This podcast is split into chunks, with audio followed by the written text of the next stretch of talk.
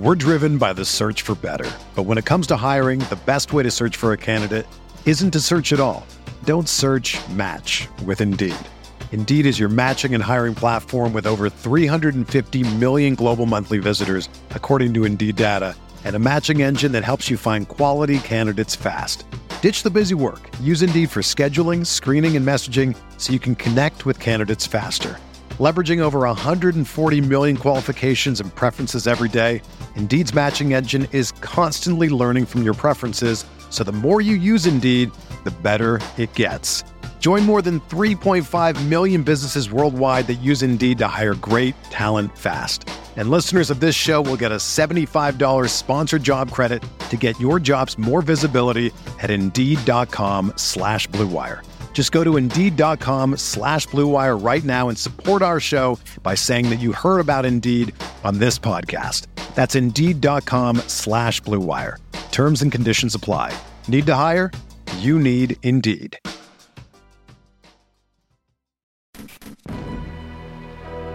Oscar Robertson, Lou Alcindor. What a year it has been. The Bucks are the world champions. Moncrief going inside.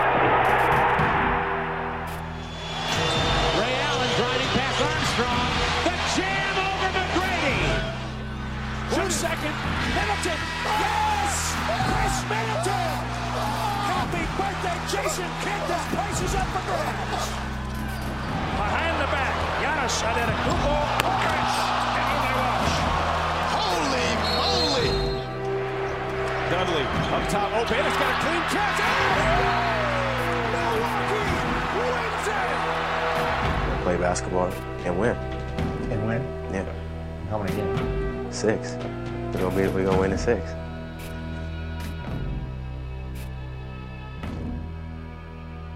Welcome to Win in Six, number 380. Um, this is Jordan Treske. Uh, obviously, not our normal host opening the podcast, and so I'm taking the reins here. I'm going Rogue, Rogue One. Um, Great film. Great film. Uh, not we're not don't have anything to do with the Star Wars universe.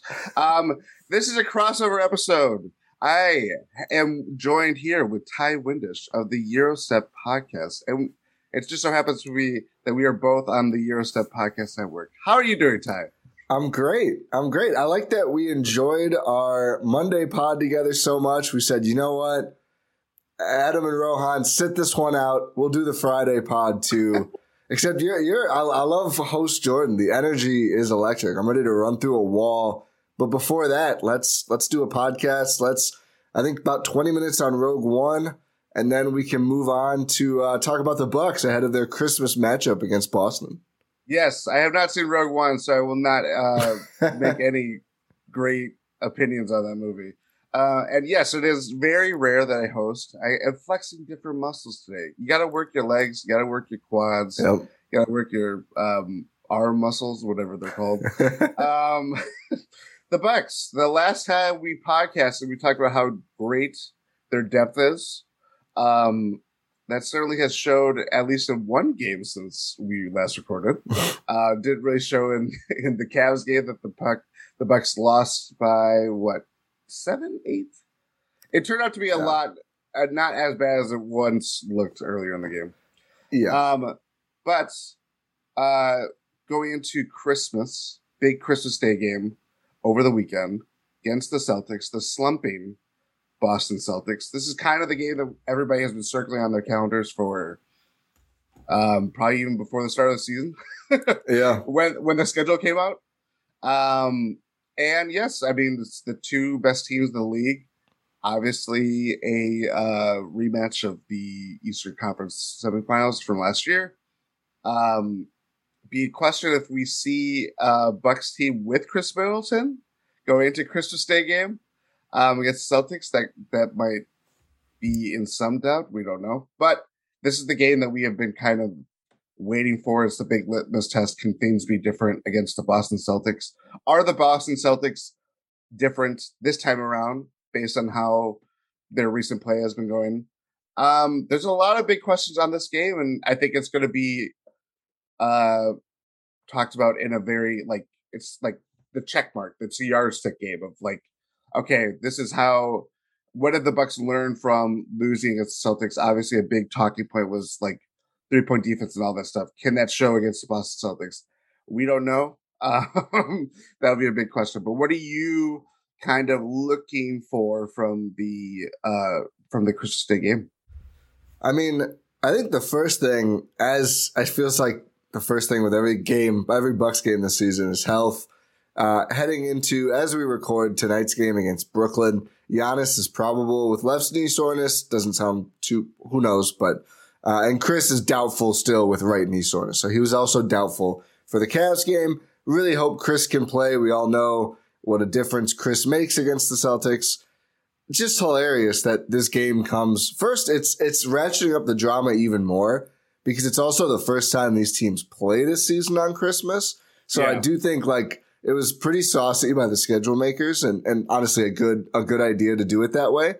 But coming at a weird time for these teams, like the Bucks hopefully will be healthy you know, not really playing their best ball over the last couple weeks. I think figuring a lot out. And we've got mailbag questions to dive into. There's just a lot happening right now with the Bucks, their rotation, their injury report.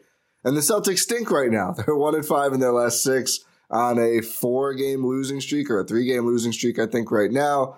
Uh, they play Friday night as well before playing on Christmas. So we'll see if that carries over. But what I'm looking for on the court from the Bucks, it's a big test for their three point defense, even though some Celtics shooters are slumping right now.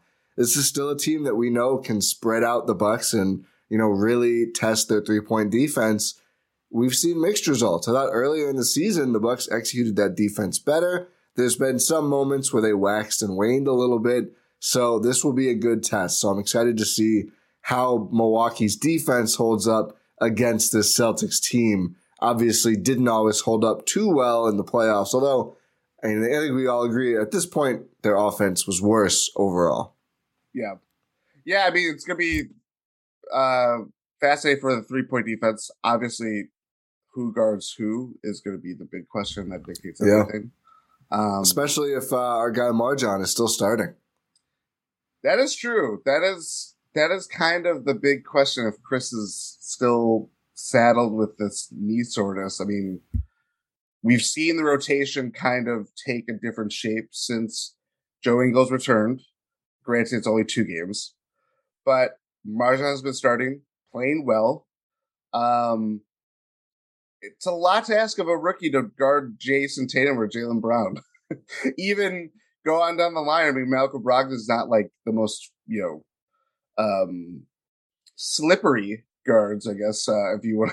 that's what you could call them. But I think there we could see different changes if we if we don't see Khris, Maybe we see Jevon start. Um, they've kind of been toggling back and forth at different points of the season uh, with him and Grayson. Um, so yeah, I think it's I don't know. I, I'm I'm eager because I think this is again this is who the Bucks are going after. They're the biggest team in my mind of like nothing really matters. Like as much as I want to see them beat the Grizzlies, and that did not go uh, well. um, as much as I want to see them beat the the best teams in the West, it's all about the focus on the top teams in the East and who you're going to be seeing in the playoffs to get out of the East.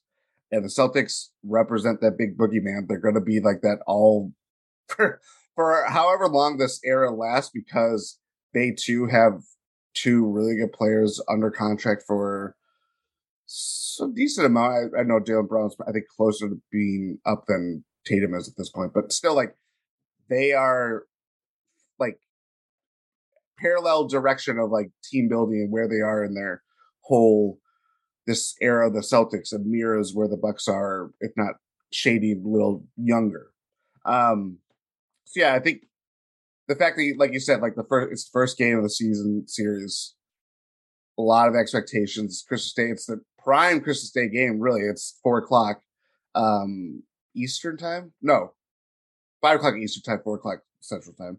Um, so yeah, I'm very, I'm very excited. Even if we don't see Khris, even if it means you know we see MarJon starting or whatever the case may be. It's the Celtic, it's Buck Celtics. It's really exciting and all that stuff. Um, yeah, I, I think. What, what are your thoughts on so I guess we'll see. But so Robert Williams has returned. He missed, mo- I think, like 20 plus games, started the season with injury. They went really small and have been going really small. I don't know as a result or that's just the direction they wanted to go. But their starting lineup has basically been Derrick White, Marcus Smart, the Jays, and Al Horford. So with um, Robert Williams coming off the bench here, I don't know if that's just an acclamation thing. He could start on Christmas. We'll we'll have to monitor who starts, you know, tonight, Friday night uh, for the Celtics. But if they if Boston continues to play small, that then gives you some really interesting matchup options because I, I think Brook pretty much has to be on Al Horford and Giannis.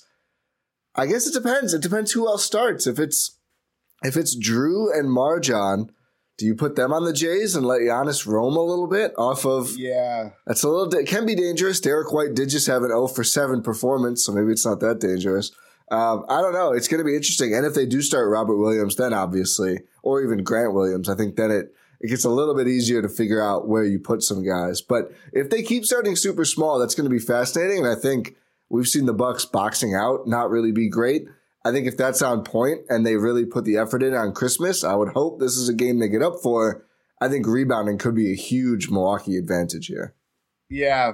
It's funny to say like that's their small lineup when that is still like pretty big. But like yeah, they like the Bucks, they have found a way to play that big small. They they have so many options they can go to. They could start Grant Williams or you can play more minutes. Robert Williams, obviously, as you mentioned, like returning. Derrick White and even Marcus Smart, like that's a pretty big backcourt. You know, it's not it's not um uh, a pushovers by any means, and, just a you know strength sense. Um Yeah, I, again, this is it's really fascinating. So many different directions that they can go to, and I think the Celtics, no matter what, they're gonna test the Bucks three point defense. They have willing shooters. They may not make them in Derrick White's case in recent games, but they it's all about what we've seen it with the Bucks. It's about taking shots, or yeah, it's about taking shots, and you know it's another uh matter if they make them. But for the Bucks and to how they've traditionally done it under Bud, it's always about hiding guys on different players that they think are going to be threats, or you know you're willing to live with Derrick White hitting a couple threes if it means Jayson Tatum seeing a crowd every time he drives to the room uh, rim, and Jaylen Brown is you know scoring 15 out 17 shots, or whatever it is. It's all about like the help defense and all that stuff. We have seen from the Bucks side of things that they've kind of gone back to those habits. I mean, those habits are going to die hard, so we're going to see a lot of games where they slip into, well, that guy's not a good shooter and he gets hot. I mean, that was kind of like the Bulls game from almost a month ago, where it's like, okay, we're going to dare anybody that doesn't shoot like two threes a game to Yeah. shoot them. And on that night, it did not work out well for them. Yeah. Um, I would be eager to see them not do that because I just think it's we it's you're it's a recipe for disaster. You're kind of inviting, you know, people to shoot well and if there is no one guarding them or closing out on the three point line. Um so yeah, that's where it's gonna be the whole how many minutes is Brook gonna play? He's so key to your defense at at least at the rim, or specifically at the rim that if you play him less, you're asking a lot of Bobby and Giannis to cover up the cracks, box out, which we did the playback game against Cavs and how many times did Yeah. I fight them in the ass? Um, I don't know. I, I, I, they, ever since Ingles got, or I mean, it's only been two games, but ever since seeing Ingles start to play with them, they look a little bigger, but there's still something missing in terms of just like that second guy, someone not named Brook to kind of just clear out, Yeah. get the board, get a body on someone that isn't going to fly in and just, you know, extend a possession and then see a guy hit a three or, you know, finish at the cup or whatever it is. It is. So I don't know. I, I am the Bucks defense. We know how great it is. I also just think that there are going to be times where they just slip into kind of the energy effort, Jason Yeah. Kiddisms that like I don't know that will lead to their downfall. I think it's going to be really important for them to not help, not over help against Boston. When you look at their top three point shooters by attempts, the top eight, right? Do you know the three worst by percentage? Uh, Jaylen Brown is definitely going to be worse. Jaylen Brown is the Worse. lowest at 33. Then Marcus Smart at Smart. 34. And then Jayson Tatum at 35.8. They're role players have been the efficient three point shooters. Tatum's still scoring 30 and Brown's still scoring 26. Not like, you know, they're totally incompetent this year or something. But, Yeah, you know, helping off those guys, especially, you know, away from the rim to leave eh, whoever it may be, Horford 44%, Brogdon 45%. Sam Hauser's in a vicious slump, but still at 42%. Derrick White 38, Grant Williams 43. So everybody else, I mean, Robert Williams doesn't shoot. Uh, Payton Yeah. Pritchard's not that good. He, I don't know how much he'll play. Blake Griffin stinks. We all know this. He doesn't play when when their bigs are healthy. Um, but helping off of the Jays or helping off of the role players to go to the Jays could be really costly considering pretty much everybody on their team, except for the Jays and Marcus Smart, has been a really effective three point shooter. yeah, yeah. It's they. It's the volume guys that you're not necessarily worried about because they're you know putting up twenty shots a game or whatever it is. It's the guys that uh, the the players that the Bucks are have always been willing to be like, we'll let them beat us if they hit get hot. It's about limiting the big stars. That's where it. If Sam Hauser's five for ten against the Cel- or the Bucks, it's like oh, Oh, okay, great. Yeah. game over. Um, yeah, it's this could be a fun game, no matter what. Even if Khris is not playing, which again, I think there is some question about whether he'll play, but who knows? Um, where to next? Do we do we want to go in the mailbag? Do we do we rip the band-aid off and just start? Let's see what people are feeling about the Bucks. Yeah. Let's mailbag it up. Let's do it. Okay, I'm gonna take from Twitter first. Okay. Save the Discord for last. Yes. We took questions in both. Be sure that you're following. What's the win in six handle? Uh, win in six, win in six podcast. The six is numerical. Numerical. Adam, Oh yeah. as Adam. Win That in would be a numeric. shirt idea. I really wonder how many people have typed in win in N U M E R I C. I'm not finding it anywhere. Uh, and get in the Discord, gspn.info. You can also find us across all platforms. Where this pod's on YouTube. Not all win in sixes are though. So find Gyro Step Podcast Network feed wherever you listen to podcasts. Make sure you don't miss an episode and get in the Discord. Yes, yes, yes, yes. All right. Um, let's go with. We're starting with Mac Wheeler at Side of Fries GK. He asks, "Does a trade get done, and does it make a difference in the postseason?" Mm. Ooh, I would say yes and yes. We had some rumors. Marc Stein believes. Um, actually, let me bring this up because it was very kind of detailed about where, more more so where the Suns are sitting and their whole Jae Crowder business. I guess. Yeah, so I can make fun of the Wizards while you're pulling it up. I know part of it was the Wizards offered Rui Hachimura as part of a, some sort of Jae Crowder deal. The Suns said no. I just the Wizards. I tweeted this. Why are the the Wizards are always a 32 win team, and their great ambition is to become a 35 win team, and I just don't understand. And like, I, I get some people would probably, oh, should the Bucks get in and get Rui? Probably not. He's not very good right now, but he might be good someday. Like he's an interesting player, like exactly the kind of guy the Wizards should be trying to develop. But no, they, let's throw him away. Contract control. Maybe he's really good next year. We need expiring Jae Crowder, who is certainly leaving unless we overpay him in the offseason. Just so bizarre. I the Wizards. They're, yeah, I, very um mid two thousands Bucks. Yeah, Wizards are. yeah, And very Bradley familiar. Beal has, Bradley Beal has carved out this role as um a Michael Redd. Well, much better paid. Michael Redd's got to be sitting here. He's he's heavy into business Michael Redd now. got a big deal though. He got He a big deal. I mean, the equivalent of whatever year it was, two thousand five. That's true. He's got to be in actual dollar amounts. He's got to be sitting here like, man, if I had done my thing in the 2020s, Inflation. 60 million my last year of my contract. All right, here's from Marc Stein. Um, this is from Thursday. It was the whole piece about searching for sellers as the trade deadline starts, kind of you know, or trade season gets underway. Yeah, the issue is teams like the Wizards don't realize that they should be sellers, so we don't have any. Exactly. Um, when it comes to Crowder, three Eastern Conference teams, Milwaukee and Miami, and those same, or the Atlanta Hawks, have been widely regarded as the veteran swingman's most ardent suitors since it was announced in September that the 32 year old will be away from the Suns until a trade partner could be found. Um, goes into the Wizards deal. He explains that Phoenix is said to be holding out for a certifiable starter in a Crowder deal. Now, if you're going Bucks Suns straight up, Grayson Allen is not a starter for the Suns. Yeah. have Chris Paul and Devin Booker. And, and I think we've known this because it sounds like the Bucks offer has just kind of been there for a while, and the Suns Yeah. said no. Like I think the Bucks are interested in Crowder. I, I think the Suns just don't care about, which makes sense as you say. Like right, like you want to get you want to go really small to start all three of those guys? Probably not. Yeah. That's where they have been linked. The Shams had the thing a couple weeks ago about the three team trade. Yeah, Um, Eric Gordon. that- yeah, Eric Gordon, KJ Martin going to um, Phoenix, which, I mean, under that scenario, is Eric Gordon a certifiable starter? Doesn't matter. Um, Maybe it kind of ma- might matter to the Suns. That might That be why true. Jae Crowder's still there.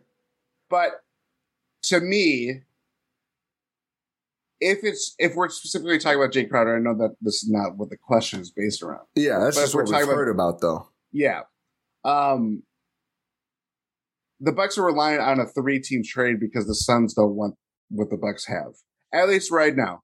Things can always change if Jae Crowder's still on the team come whenever the trade deadline is, early February. Um but to me, the fact that they have to hinge on another team getting into this process and kind of drumming up interest, I think even said like they'd be willing, the Bucks would be willing for another third team to come in, um, seemingly because that original deal kind of died on the table. The fact that it's coming out and you see the names associated with it Yeah, probably means that it's not an active. my my yeah, my vibe was I, I thought it was. It seemed like it was close. I think there was a little bit of a hang up from what we've read. KJ Martin's inclusion. I, I think the Rockets want more. Then I think the Bucks were sending like four second rounders out plus Grayson. Uh, uh, I think Saric then goes to Houston. Eric Yeah. Gordon and KJ Martin go to Phoenix, and Phoenix. Crowder goes to Milwaukee. KJ, I, I think Eric Gordon, they don't care that much. I think a couple second round picks, the Rockets are like, yeah, why not? But KJ Martin is like a, a promising young player, and they're not in a position to give up on those. And it's honestly smart for the Rockets. I think sometimes teams have too many young guys, and they just kind of give one away to make things Yeah. easier for them, which can be dumb if that young guy ends up being one of the better young guys on your team. The Rockets, I think, want more. It sounds like Phoenix wasn't giving up anymore.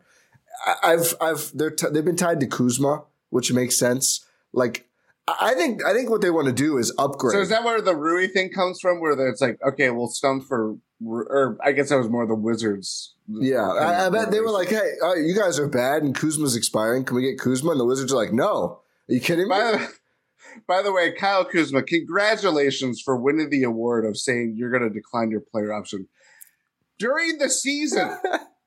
I don't think I've ever seen that.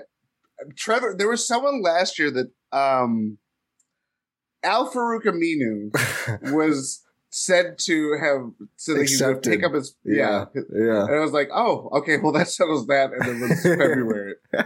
Kyle Kuzma, I think, has taken an award from uh, Al-Farouq Aminu. He and Myles Turner are competing right now for the like most trying to get the hell out of here. Um, but it's like the Wizards are just hilarious. Like, we're in twelfth right now. We're only two spots away from the bottom play, and we're not giving up Kyle Kuzma on expiring. Um, but I think I think what I've what I can get from the Suns is like they want to upgrade Crowder. They don't want to just make a lateral move, and they have Landry Shamet. They have some picks. There's an ownership And change, Cam- which complicates things. Cam Johnson is hurt now. Yeah. Yeah, I don't know. I mean, this is gonna be this is gonna be a big problem. I don't see this resolving until the trade deadline because you look at recent examples. I think it was PJ, obviously with the Bucks. That that was practically a week up to the deadline. Um, Trevor Ariza was that two years ago, last year. I can't remember when that was. Yeah. He was like holding out. He was on the Pistons. I he went to forgot that he the he went to the Heat, right? yeah, that worked out well for them. Yeah. We're driven by the search for better. But when it comes to hiring, the best way to search for a candidate isn't to search at all. Don't search, match with Indeed. Indeed is your matching and hiring platform with over 350 million global monthly visitors, according to Indeed data, and a matching engine that helps you find quality candidates fast. Ditch the busy work. Use Indeed for scheduling, screening, and messaging so you can connect with candidates faster. Leveraging over 140 million qualifications and preferences every day, Indeed's matching engine is constantly learning from your preferences, so the more you use Indeed, the better it gets. Join more than 3.5 million businesses worldwide that use Indeed to hire great talent fast. And listeners of this show will get a $75 sponsored job credit to get your jobs more visibility at Indeed.com slash BlueWire. Just go to Indeed.com slash BlueWire right now and support our show by saying that you heard about Indeed on this podcast. That's Indeed.com slash BlueWire. Terms and conditions apply. Need to hire? You need Indeed.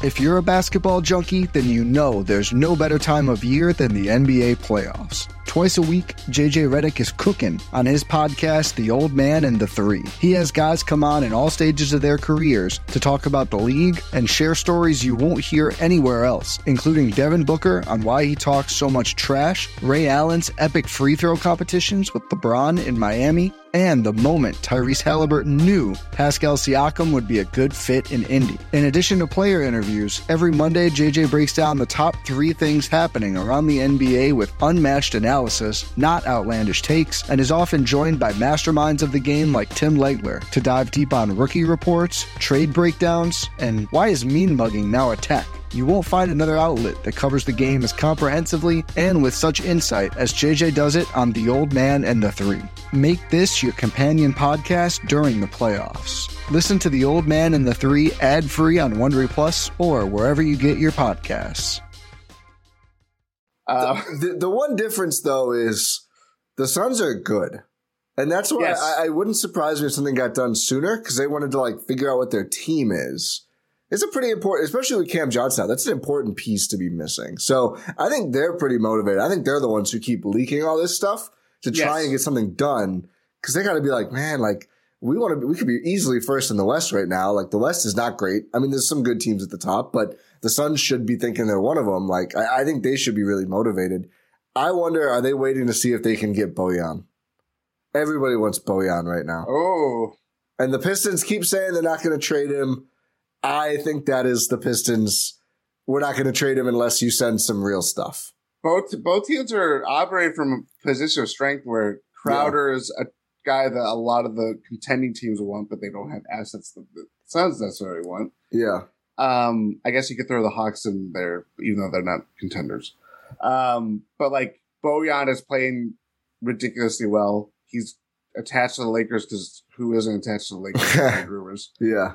But like, yeah, I think that I also I feel like he was linked to them before, or he was linked to the Suns before he got dealt to Detroit when Yeah. everything around Utah was looking like you're just stripping the, the whole thing down.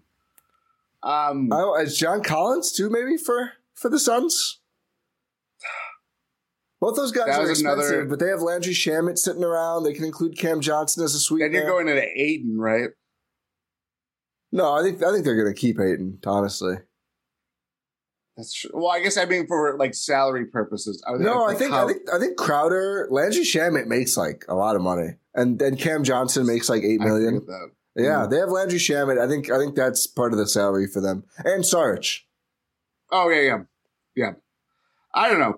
I think obviously the, a lot of the attention is going to be on Jae Crowder, and I think the Yeah. Bucks are going to hold out any hope to get him. Yeah, I mean, I guess Um, uh, other guys. I don't know if you have anyone in mind, just quickly for the Bucks, because we just talked about the Suns for ten minutes. But the the Pistons, the other Pistons guys, Alec Burks is like sort of interesting, but I think you've got to basically feel like at that point Ingles isn't working, and we'll get to Ingles more, and and Wes and George aren't necessarily working because I don't know if he's a clear upgrade.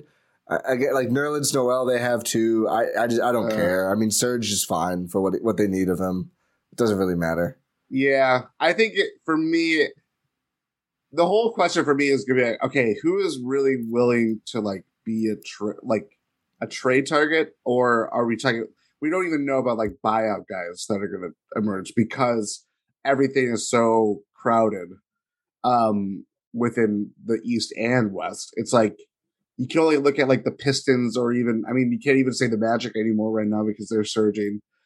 Any team that like the Bulls, if they continue kind of just floundering or just like, you know, the path that they're on, there's not a lot of those teams that are are sitting as like, oh, we have a veteran, we'll put you in a new home. Maybe that is Alec Burks for Detroit. I don't know. Like, it's not necessarily like a uh, uh, a deep field of of teams that have veterans that could help come playoff time too. Yeah. So yeah, it's just a weird kind of a trade field, I guess, right now where it's like, I guess Jon Horst is always going to be willing and active and stuff like that, but sometimes the teams that you expect to be sellers don't necessarily feel like they are or doesn't materialize in the way that you imagine. That you know, we saw the Bucks uh 2019-20 season they didn't re- they didn't make a trade they got marvin williams off a buyout but like that was about it um and that was not necessarily a if i remember a busy trade deadline too um it was more like the bigger stuff but it didn't focus on like the rotation guys that the bucks are always going to be you know in the in business for because Yeah. you know, they're playing for a championship Gary Harris, if he can stay healthy. He's averaging 10 Yeah. points, shooting 30, 43% from three, but he's only played six games because he can't stay healthy right now. yeah that's They're Yeah, shopping feels Mo like Bamba again. I feel like no one cares anymore. It was such a hot topic in the offseason. Uh, yeah, I think yeah, Mo Bamba is like there. John Collins is like, all right, yeah, we're gonna trade him. Let's get him out of here. Bueller. Bueller? Should, All the right, Bucks, should uh, the Bucks get Trae Young? No, Uh, Apparently, um, no. no. I'm not interested. Let's keep up on this uh Jae Crowder bandwagon. Hunter Young at Hunter underscore Y thirteen. Do you want Jae Crowder? Ti, do you want Jae Crowder? Yeah, I want Jae Crowder.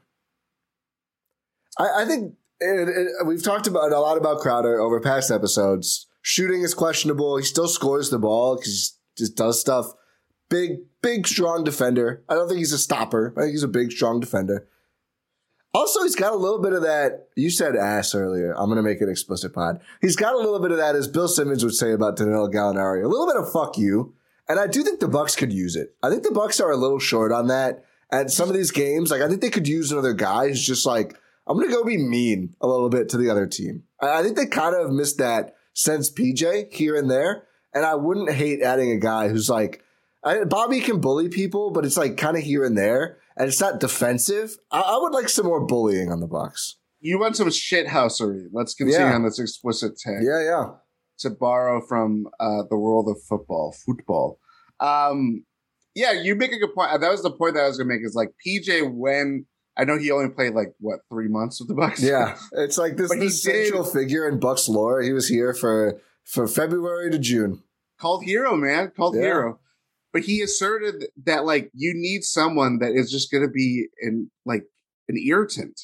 Jae Crowder watching the finals was an irritant. He did things that like Jae Crowder. No, you Yeah. are baiting into fouls. You're, um, you know, all that stuff. Like he, I think you made a good point. Like he's not a stopper by any means, but hey, let's kind of let lessen the load for Khris on defense. Jae Crowder, we're going to put you on Jayson Tatum, Yeah, or if you're playing Philly, we're going to put you on Tobias Harris or uh, James Harden, whatever the case may be.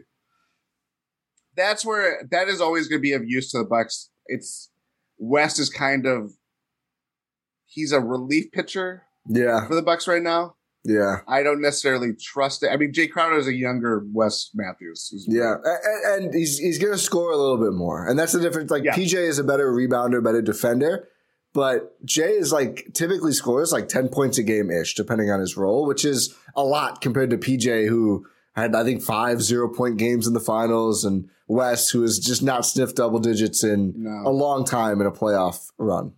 you kind of need yeah and as we have seen you need someone that is going to take those shots. You might you might not make them. Yeah, like i'm not going to say grayson allen or Jae Crowder is a better shooter than grayson allen. No, he's grayson allen's a better shooter. Yeah, but i who do i feel is going to be less afraid to shoot in the playoffs if you know he's getting closed out on It's gonna be Jae Crowder. The guy who goes to the finals like every other year, basically. That is the that's the other thing. Like he, I know he's been on a lot of teams at this point, Yeah. but he does have some winning pedigree attached to him. I know it's not necessarily he's not the one the straw the straw stirring the drink um, in this case, but He's not stopping him from going either. No, he's he plays valuable roles for wherever team that he lands. Um, I don't know. I I think I definitely would like him. I think the Bucks need someone of his position. I know Joe Ingles. I probably talked about this way too much. Joe Ingles has like given the Bucks a little bit more heft in the forward department because they're playing game like Bud would turn to a rotation of like it's Giannis going. It's they're going small with Giannis at center, but they have George Hill or Jevon Carter with Pat Grayson. Like that is super small. Yeah. That's not going to do it against the Celtics or another. Let's think of another big team that they could probably play. If the Heat kind of get it together, in, Yeah. based on the playoffs or Philly, like you can't. I don't think you can go by on that even for like six minute stretches or whatever the case may be. They just kind of need that three four that like Jae Crowder kind of is. I'm not necessarily saying that he's going to be a PJ checker because PJ everybody underrates like how strong PJ is, and there's a reason why you can put him on Kevin Durant for 48 minutes in the game, Yeah. in overtime too, and he's just going to keep coming back and coming back and coming back. Um, so yeah, Jae Crowder kind of he fits the archetype of what I think the Bucks need the most if you um need to make a deal. Yeah. Are, am I going to move heaven and earth to get him? No. That's that's the big question. I mean, that's obviously why he's not on the Bucks right now. Yeah. So, so for a frame of reference, Grayson Allen has played 435 playoff minutes in his career. How many do you think Jae Crowder has played? Oh, Total Um, playoff minutes. he's been to what? Two finals, two Uh, yes. Total playoff minutes. I'm gonna go like I, I that's like two thousand. 3,199. Whoa! He has led the league in playoff games played twice, which doesn't even make sense. Yeah, I I don't think don't he went to the final. That doesn't seem possible. I don't. I'm gonna doubt that he led the led the league in playoff games in a series where they lost in the ECF. But he has played in the playoffs a ton. Is the point? He did lead the Yeah. playoffs in threes attempted in the Miami finals run too. He shot 34 percent that postseason, so not great, but he shoots them.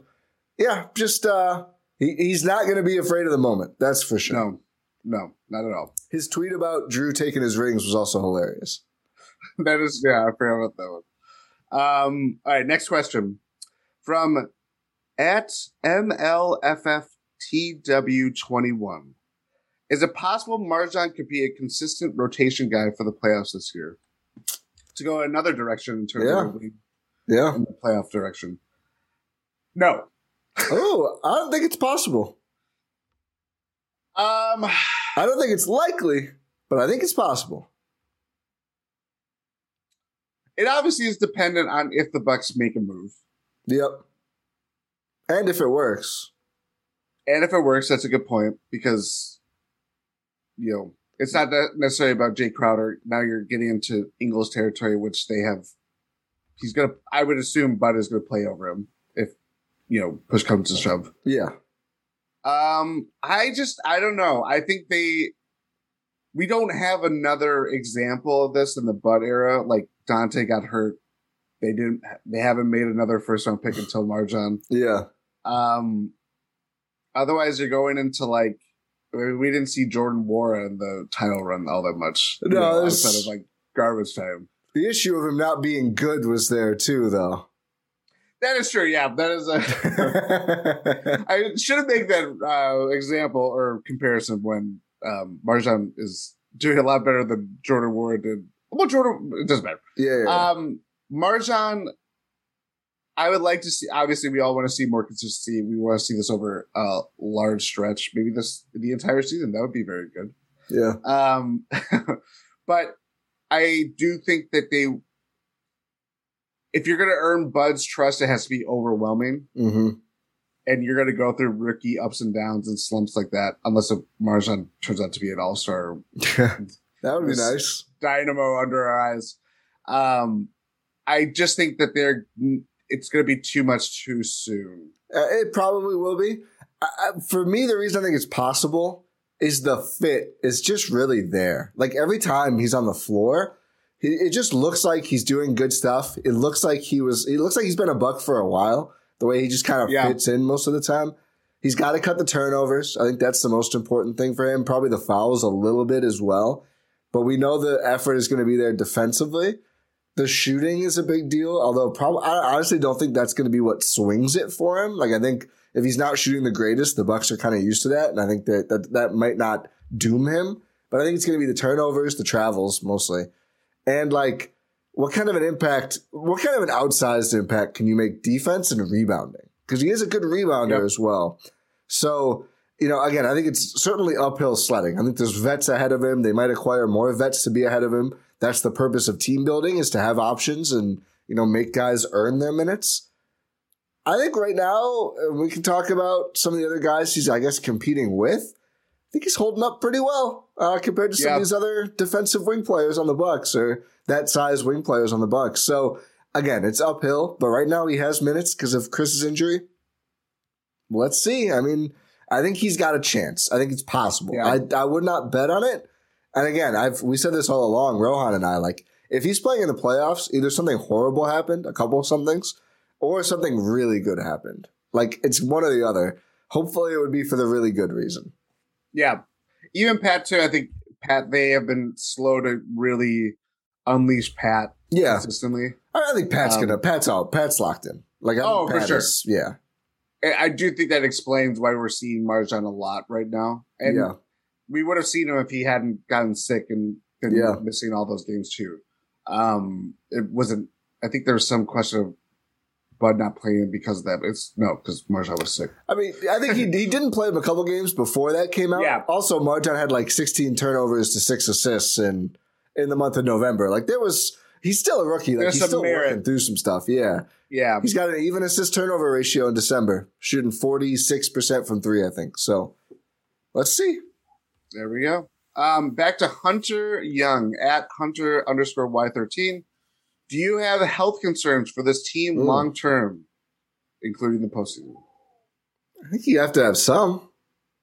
Yes. I'm not giving up on anything. There's some doom and gloom folks out there, which I kind of do understand. Honestly, I mean, Khris, can we can we get 10 games from Khris in a row? It'd be nice. It would be nice. Khris is obviously the big the big name. Um, I'm not really. I'm not that worried about anyone else. I don't think. no, I this comes with an older team, you Yeah. know, right? It's just like Khris is I think 31, 32. Um Joe Ingles coming back from an ACL tear. He's, you know, at least looked well, I would say physically fine. I know he's got to get up to speed in terms of just, you know, his overall play. Yeah. Um, but then it's you know Brook is on you know 35, Jrue is on the older side, turn you know north of 30 at this point. It's an older team, so you're gonna nest yeah, if you're gonna be kind of worried about durability and they have a couple guys coming off of significant injuries. Yeah. Um, yeah, that's always gonna exist. It, it's it's part of why the Bucks you know you capitalize on other teams suffering through injuries. It's part of basketball. It's part of All um, sports. all sports, yeah. Yeah. Um, but yeah, there are sometimes where you capitalize on it, and sometimes those opportunities hit you at the worst time possible. Yeah. Um, yeah, I, that's where I kind of just stand, even if it's not necessarily like I'm looking at Khris or Joe. Joe currently, it, we could be talking about them. Knock on wood, uh, being without you know Jrue or whatever the case may be. Um, yeah, that's just kind of where I stand, uh, at least. Yeah, man, if you look around the league, it's not even just the old teams. Like the Sixers were without Harden and Maxey for a long time, and they're still without Maxey, who's not old. Like it's just yeah, part of the league. There's I kind of a weird thing going on with that. it There's a like. Yeah, he's been quite a while now. But Yeah. um, the Celtics have been pretty healthy, but obviously without Robert Williams. Like if you name a team, there's probably Steph just got hurt again. Like there's only so much Yeah. you can do. It doesn't help too. I think it feels worse Bucks keep getting sick. Like the the illnesses going around the league and I think everywhere. I think everyone knows a lot of people who have been sick the last month or two. Like I, I, that that has made it look even worse. I think than it, than it actually is. So. Um, but yeah, it's always going to be there to some extent. I'm not going to let it ruin my day or ruin my year of Bucks fandom. Yeah, for sure. Um, at Cowboy of Space, does it seem like a lot of our losses this regular season could be chalked up to our old friend Jason Kidd's favorite phrase: energy and effort? Honestly, yeah. Yeah, They, they haven't gotten straight out played too often, I don't think. A couple times. Memphis game for sure. That's obviously that felt like five games, but it was one. But it, Yeah. it was just like it was not there from the beginning. Yeah. Could have easily said the same about the Cavs game. The first half of the Cavs game, for the sure. first half. Um, but they showed a, a resiliency in coming back, and it was a matter of just hitting shots or not turning over the ball. How Yeah. many times they did that game? The Bulls game, I would say. Yes, the Bulls game was that was like my first like oh I I haven't felt this feeling in a while. It was Yeah. like you guys just punted on this game. Yeah. Probably I didn't I didn't feel that since uh, game two against the Bulls uh, last spring. Yeah. Um, Oh. what in, there's has to be another like I, I would say the Lakers and Sixers games. I don't think it was that. I just thought they played dumb in those games, which is another classic.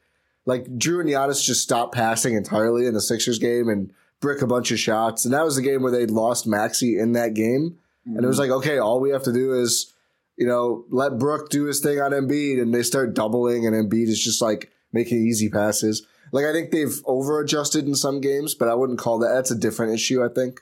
Yeah. Yeah, I I I think those are probably the biggest games that I could think of like where it just felt like they are not turning it on. Yeah. Oh, uh no no. Um Rockets game. Rockets lost. Oh yeah, yeah. That was another like Giannis goes off to this hot start. It just disappears. And then you're just kind of like it was a lot Yeah. of the swing the ball around the perimeter, shoot threes. You're not really attacking. Your offense dries up. The Rockets are just playing more motivated and hungrier than you. Yeah, That kind of I feel like that game, um, and kind of the Cavs game too. They're both games where they really missed healthy Khris Yeah. because some of these games, I think, it, I think it doesn't start that way always, but or for the Cavs game it did.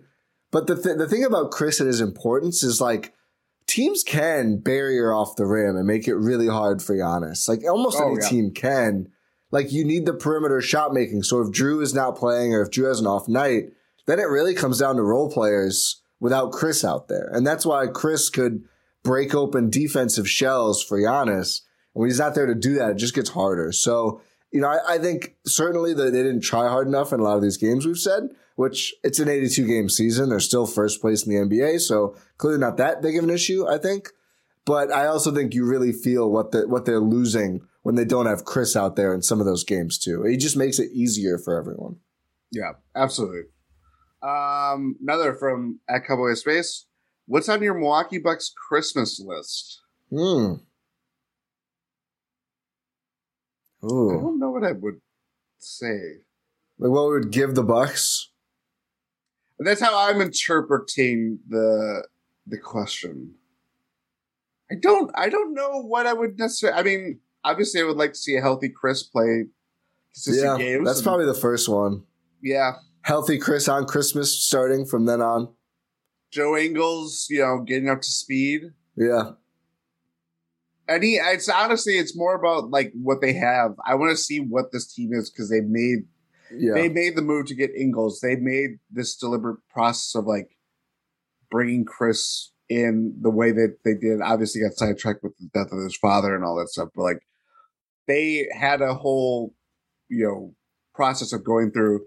This is when we're going to bring him back, and we're going to bring him slowly. I don't necessarily think that. I mean, we'll see. I think we're always going to be worried about like any anytime he pops up on the injury report, we're going to be worried about what does this mean? What like is it Yeah. them kind of you know gaming the injury report and just putting a thing on him, or is it actual Right. you know he's feeling right knee soreness or whatever the case may be? So yeah, I think top of the list is healthy Khris because he is so instrumental to this team that you want to see him play as well as he can. I agree. I'll do a fun one. That's fun, but I'll do a spicy one too. I would like to gift the Bucks one Immanuel Quickley. Oh, the reports keep coming out that the Knicks are yeah, we'll trade Immanuel Quickley for some reason. They won a lot of games now. He scored 20 and hit a bunch of threes in their last two games, both of them. So don't know if they're still interested in that or not. And I know people say, oh, the Bucks have Jevon. Yeah, I love Jevon.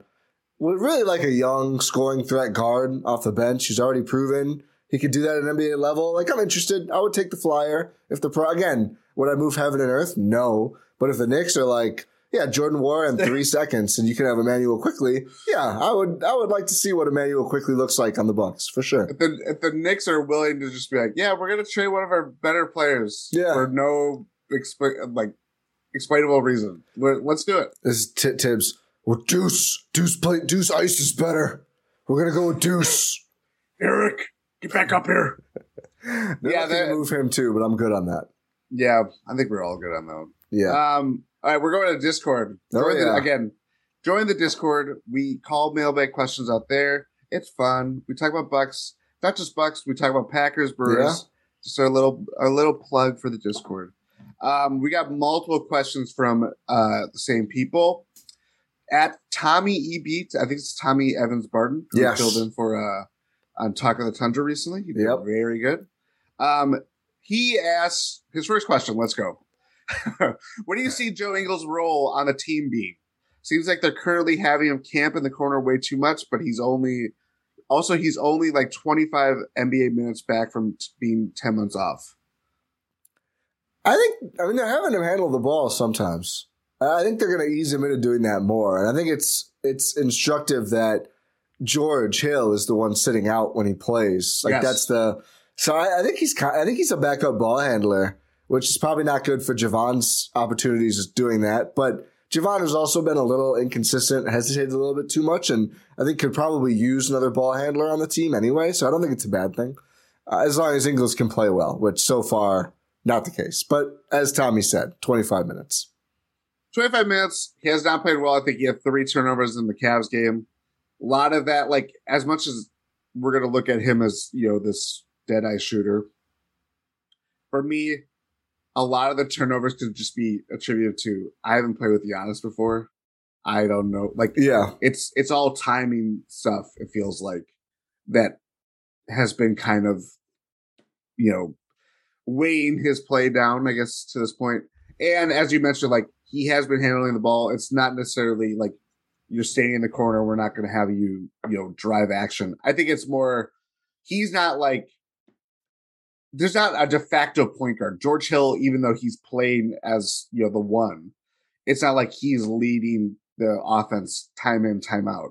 Necessarily that, that that could be the case with like bench lineups, but even so, like the Bucks offense is, is designed for everybody to touch the ball if it runs the way that they design it to be. yeah, So I I don't know. I think I think Ingles is kind of they're gonna work him his way into kind of being the um multi-purpose, you know, uh what I'm trying to think of a like an analog to not being like a point guard, but like you're gonna touch the ball, you're gonna make quick decisions with the ball if it swings your way. It's not necessarily about you leading the offense. It's like can you keep like a things going? secondary creator. Yeah, secondary creator, Yeah. second or strong, whatever uh, obscure NBA term that as keeps getting floated out with like Joe Ingles. But yeah, he's like a second secondary creator kind of guy that they they want him on the floor, um, rather than being like you're the point guard. Yeah. Yeah, I think they let him defend Donovan Mitchell in the Cavs game. I, I don't think that, I think he should be defending like non-star players in general and really like more threes, three and a halfs, fours than anything because the strength is there. He's a smart player. The quickness is really not there. And I mean, it's not like he was super fast. He's called himself slow for like 10 years, but I just think, especially where he's at right now physically, like he looks good. He doesn't look fast. So I think they might have to revamp their expectations for what he can do defensively. But yeah, I think I think that's what it'll be too. Yeah, that's part of the part of the feeling out process that I think that they'll have with Yeah. um, just seeing you know what what he's what can he do, what is he strong at, and what he you know he has to work on and stuff like that. Um, second question from Tommy: How much does MarJon have to do to get playoff uh, rotation minutes, or is that just not possible? Sans injury, knock on wood, with the current depth. Yeah, we kind of talked about it, but I feel like 10 points per game, efficient shooting, cut the turnovers, be a good Cut the defender. turnovers. Yeah, he already plays within his role. You mentioned that too. Already plays within within his role. He's making progress on his shot faster than I think a lot of people expected. Yeah. Um, yeah, I think it's just play within your role and not kind of. Is he ready to make plays on the ball like he is? No. Yeah. Um, but that'll come in time if he just you know kind of works his way through that and they develop in a way that he can just be more than a three and D guy. Yeah. Um, but yeah, you mentioned it's possible he's playing more than Wesley Matthews has recently. Yeah, I, I Um, think part of the calculus is honestly Wes and Hill and Ingles continuing to look old. Yes. Yeah, it's all about can MarJon from the from the minute that they draft him, he's the injection of youth. Yeah. Can they, you know, capitalize on that and kind of live with the mistakes that happen with that? I think that's that's always the age the age old bud question because we had Donte as an example, but you know, injury got in the way of like really seeing that in full force. Luckily, knock on wood, uh, MarJon stays healthy and all that stuff, and we can kind of see if he has Bud's full trust when it matters most. Yeah, I'll be really interested actually. We didn't talk about this, but to watch him specifically against Boston and like is Yep. he able to make a plus impact when they get him out there and you know, he's if he's not clamping, but is he like bothering Tatum and Brown more than like the Ingles and the Wes Matthews of the world? Like I think that could be really useful just tape to see before a, play, a potential playoff series because I do think the Bucks look pretty old and slow for a lot of that Celtics series. And MarJon is obviously the antithesis of old and slow. Absolutely. Um, last question from Tommy: Are Wes and George's moral support now? Slash, how much would Jevon have to continue to struggle on offense for Bud to go back to Hill? Fingers crossed he won't. I'm not going to try and predict what Bud will or won't do. Fool's errand. No idea. No, no idea. Um, they are definitely moral support guys. I think I would say more so Wes because the Bucks just have more options there. Yeah. Um, we only saw. I mean, as he played well, well enough, I would say in the in the playoffs last year. But Wes only had an enlarged role because Khris was hurt. yeah. You know, they needed someone to, to mop do mop up duty and be like, okay, I'm going to be seeing Jayson Tatum, Jaylen Brown for any second that I'm on the floor. Um, and maybe Bud goes back to that. Well, I, I wouldn't be surprised. Honestly, I think that's that's how he kind of views it, just to lighten the load for everybody else. But Yeah. with George, I don't know. I, I do think he is kind of. I think he George to me, he can be manly because it's like we know how he can be when he's aggressive and is looking for a shot and not necessarily just like you're out there just to you know keep things moving and not necessarily benefiting benefiting from your own Yeah. shot creation and stuff like that.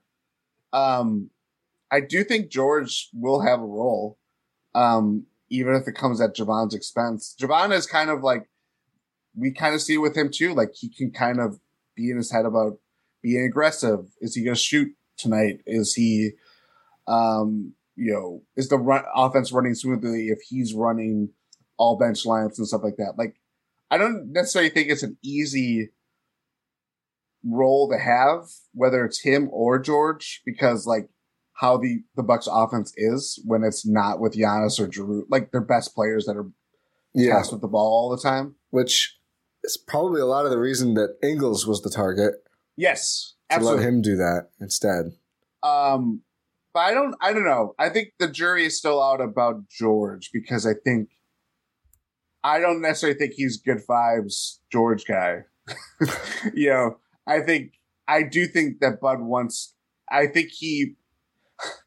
I think Bud thinks that George can can service a a role on this team. It's just a matter of the timing working out in their favor. I wonder. I wonder if it'll depend on how Ingles or any other acquisition does, because I do think. I'd say uh, even outside of his like his shot process, Jevon's biggest struggle over the last couple of weeks, like the passing has not been good. He's throwing, No. he's spraying passes out of bounds. I think the benefit of George, I think one is size. I think they see him more against bigger teams.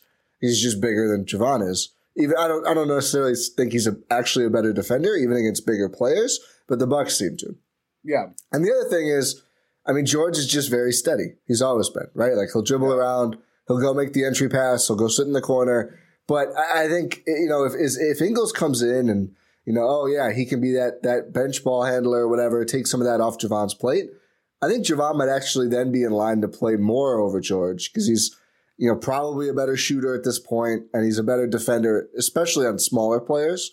And he doesn't have to worry about the other stuff. But I think George is, you know, if Jevon's having some turnovers, Ingles isn't working out, then I think we might see George. I think, you know, if George and Wes are like the 11th and 12th guys, like the in case of injury guys, it's a pretty deep team. yep. It's pretty good. I'm not. I'm not complaining about that. I think that is that. uh, Ideally, that was what we all expected. It's better than uh, Teague and Elijah Bryant, which was the championship version of those guys. So That is true. That is true. Yeah, I. Yeah, I'm not. If that is where the Bucks rotation lies, and again, health poor mending as I knock on oak balsa. Um, if that is where the Bucks rotation is, like that, we're fine. it's a good we're, thing. We're gonna be. Yeah, it's a good thing. You that is you know let the chips fall where they may. And I just want to say this. Yes. I know we're, we're, we're running long. Not really. I, nobody wants to trust Bud. I trust Bud implicitly now. I, I disagree with him. Half the time, probably more than half the time this season, the things that I thought were dumb worked out for the Bucks. I was Yeah. crying bloody murder about George playing a bunch in a game. He hit a couple threes and played really good in that game. Like, I, I'm ready to ride with Bud. Like, I, I, I like Jevon Carter. I think Jevon is better than George Hill at this point. If there's games where George Hill plays, I'm gonna say, you know what? I'll trust the call. Like, I don't think there's been anything egregiously bad. I disagree with things. I also think, and this was, you know, our pod with Brad Fisher of the UW Oshkosh women's basketball team helped to contextualize like some of this is based on trust and not just Bud, but also how the team feels. Some of this is based on, you know, it's not about winning game 16. It's about being ready for the 16 game season. So Yep. I'm on board. I'm on board. I'm going to trust. I, I'm not going to say having a bunch of good players is a bad thing because I don't trust Bud. I've moved past it. I'll live and I'll live and die with Bud. I'm there. Yep. I think that is wise words. That I wish that was our last question because that would be uh, wise words to last on. But I do that is not to like keep this going longer, but like the whole point of like we're talking about. Oh, I used to play Jevon Carter more and stuff like things can be hard to like. Yeah. Who has it? It's it's a guessing game of like okay, we trust. Bud has implicit trust in all of his players. When it matters most, is he going to waver on some of those guys? Yes, but it's a matter of where does he fit in this current form? How is he playing? Can he do what? It's not he. Bud is the figurehead, but he's also talking about the, this with his coaches. Yeah. He is he is ultimately making the decision or responsible for those decisions, but he's talking about this constantly with his coaches and stuff like. It's very sensitive stuff to be like, all right, we're gonna go George over Jevon or X over Y and be like, okay, we're gonna live with this. And if it doesn't work out, we have to just own up to it. You know what I Yeah. mean? Like it's part of the part of the game, and it's like it that stuff is hard. We're not talking. It's not talking about like, okay, I wish they should play Jevon over Giannis. Yeah. They're they're not making these radical decisions. They're just like it's role players that can you get hot at the right time. The whole reason why the Bucks playoff run and title run was amazing is the fact that they had so little players playing. Yeah. You know what I mean? Like they didn't go that deep. Um, maybe that was part of the success or whatever the case may be. And I know Bud just gets a bad rap when they have a deep team, but like that is ultimately what you want.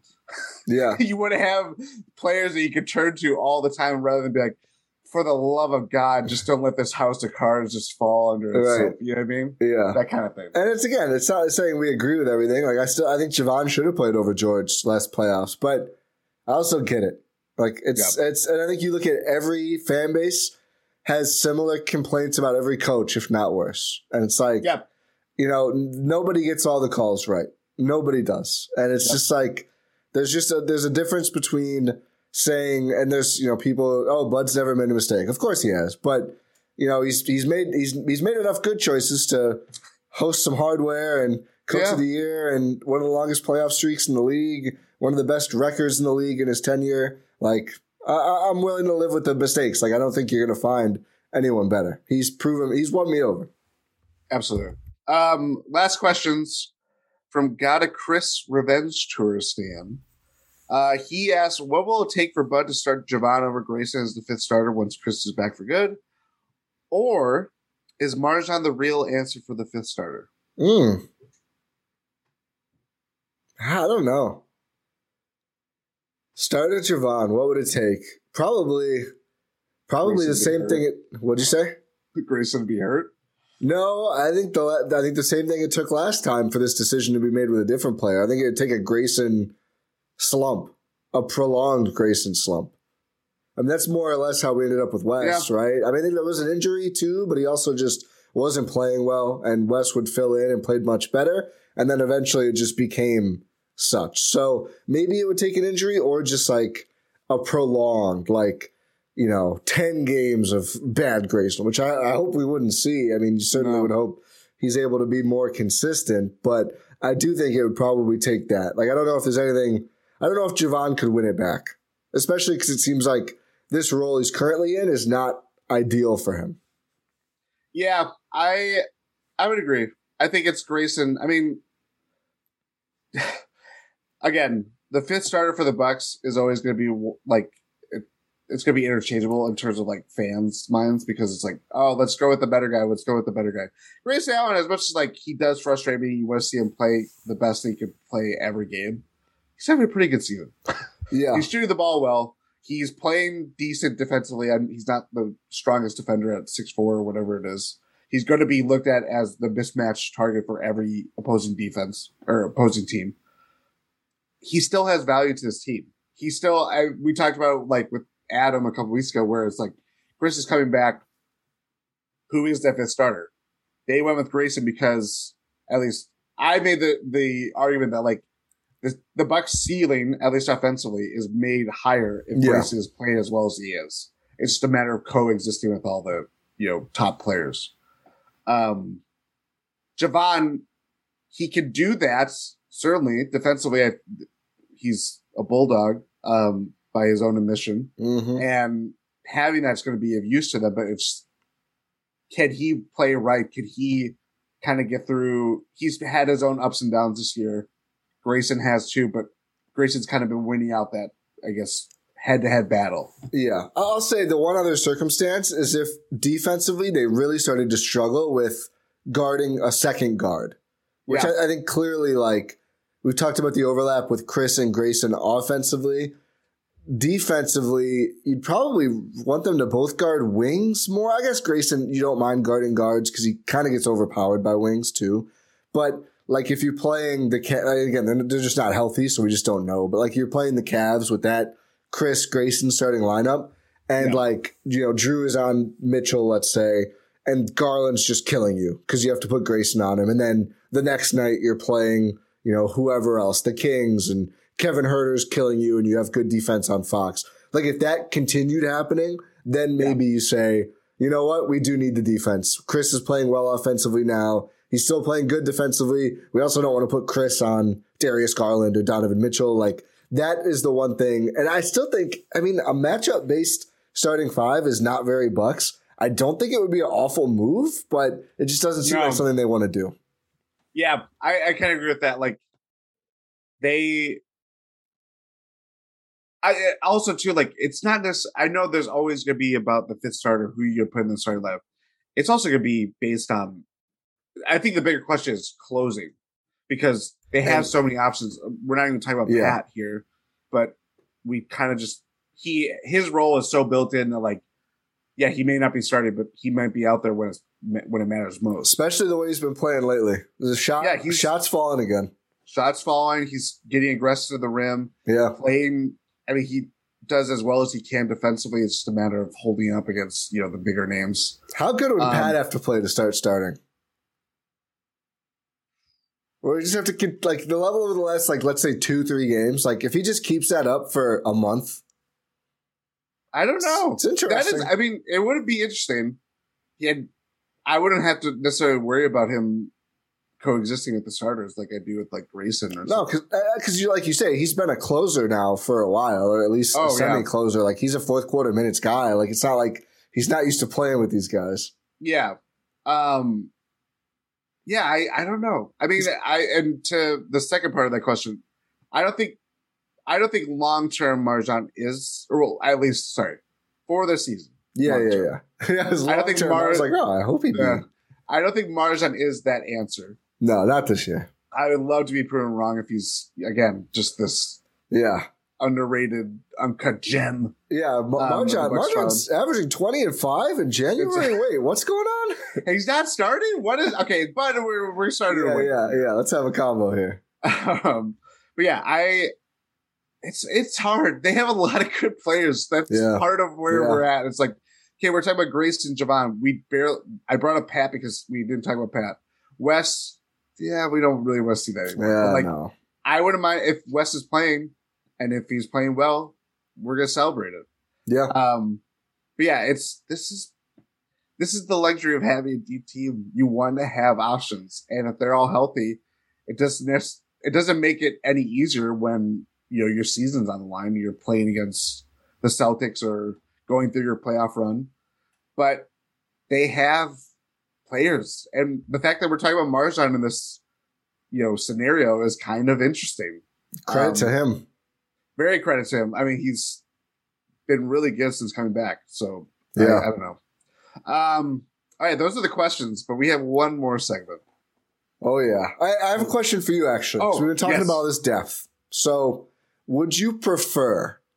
And I know we just talked about how the depth is a good thing and everything else, but are they are they like let's say twelve ish right now, right? Thirteen ish, I guess fourteen if you think Serge is playable, aka everyone but War. Sorry, Jordan, trade Jordan somewhere. Let let Jordan play. But would you prefer the Bucks to keep this depth or to consolidate a few players slash contracts to get one more player you trust more, a la Crowder. So instead of, and let's not use, let's don't don't say him in particular, but instead of the idea of like we swap out Grayson for Crowder, it's we swap out, you know, um, Nwora, Hill, West, or whatever the salaries are for someone like that. I wouldn't mind it. Just I to simplify, even though we just said we trust Bud and everything, just to simplify things a little bit, maybe. Yeah, I wouldn't mind it because ultimately you're banking it on a more talented player or someone who can fill a role. Yeah. I think Adam and I talked about it, though, like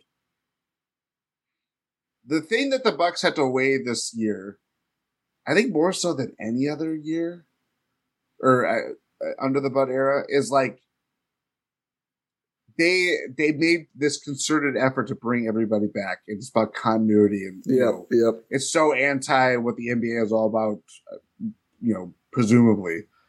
Um, I do think if you take a piece away or pieces away and consolidate, what are you losing? You you may not be losing like, you know, uh, rotation players or uh, players that you would have played a lot in playoff time if your team is fully healthy. Yeah. But I do think there is something to be said about like just keeping the good vibes and stuff like that. Like it Yeah. is everything is so it's such a long season and like when it comes playoff times, like how many times have we seen like in throughout NBA history a team struggling or you know getting bounced out of the playoffs or like something truly like apocalyptic happening and it changes the course of like their whole uh run Yeah. like, we see the Jazz were kind of, I mean, it had been simmering for a long time, but like the fact that they were unable to go deeper than the second round of playoffs, like played into the factor of like, we're going to blow it up with Donovan and Rudy on top of them just like kind of hate each other. Yeah, that too. But like, I think it's like a matter of like keeping the peace and keeping things even keel and like, there's so, it, as much as like we talk about Giannis being such a team first guy, and, and that is, I'm not saying he is not, Yeah, yeah. but he is also a strong presence in the in the whole grand scheme of things. That like he expects so much of himself, and expects others to kind of, you know, lead by. He's leading by example. That if you don't have the guy that like a, a, something to counterbalance that or kind of add to that, it can kind of think make things a lot more gravely serious. I Yeah. guess. that's where I'm at with. It, it's a it's uh it's a two prong multi pronged kind of thing. yeah, it is. It is. You don't want to. You don't, certainly don't want to jeopardize culture. I mean, I think they could probably move past it, but it is. It's. It does go against the continuity they've preached. Yeah, for sure. Um, okay, are you ready? Oh, I, I, as ready as I can be, Jordan. Yeah, so this is the uh, Mike Dunlap tweet of the week. We had some good contenders. This is our, I think, third, no, fourth. It doesn't matter. Fourth straight week of doing this.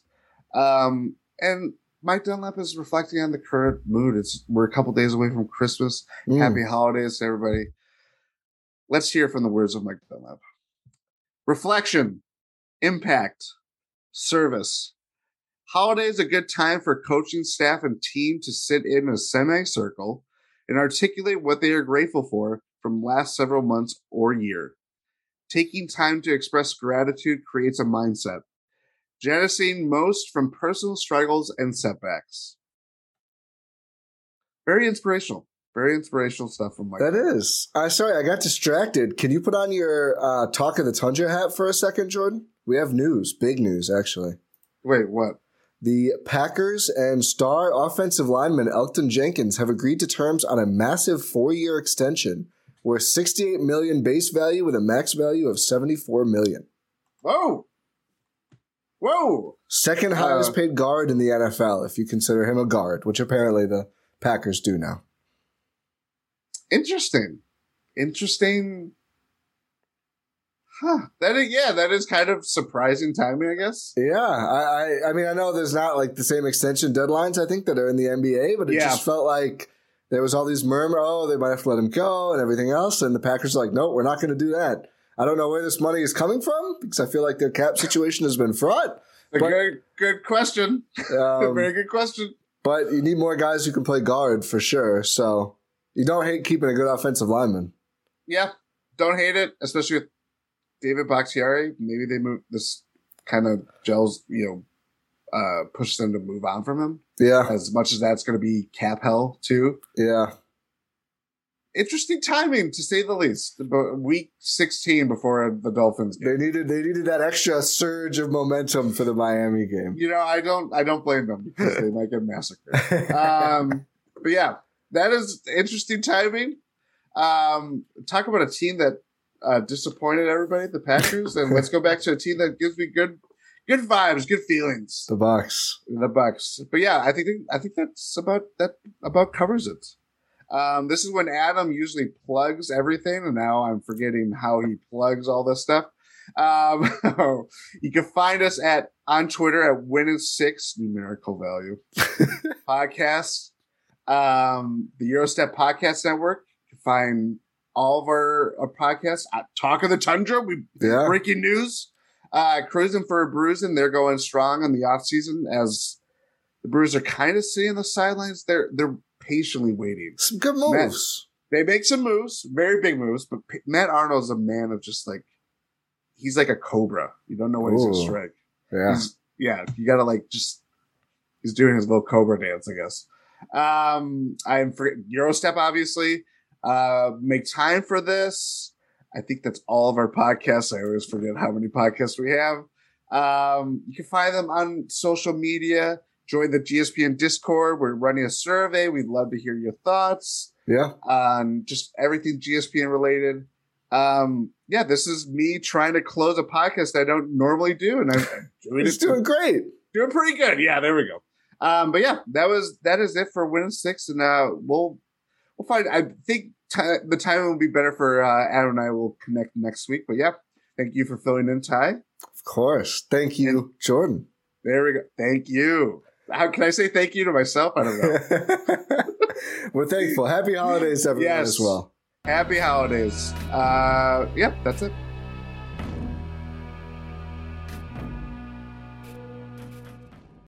Whether you're a world class athlete or a podcaster like me, we all understand the importance of mental and physical well being and proper recovery for top notch performance.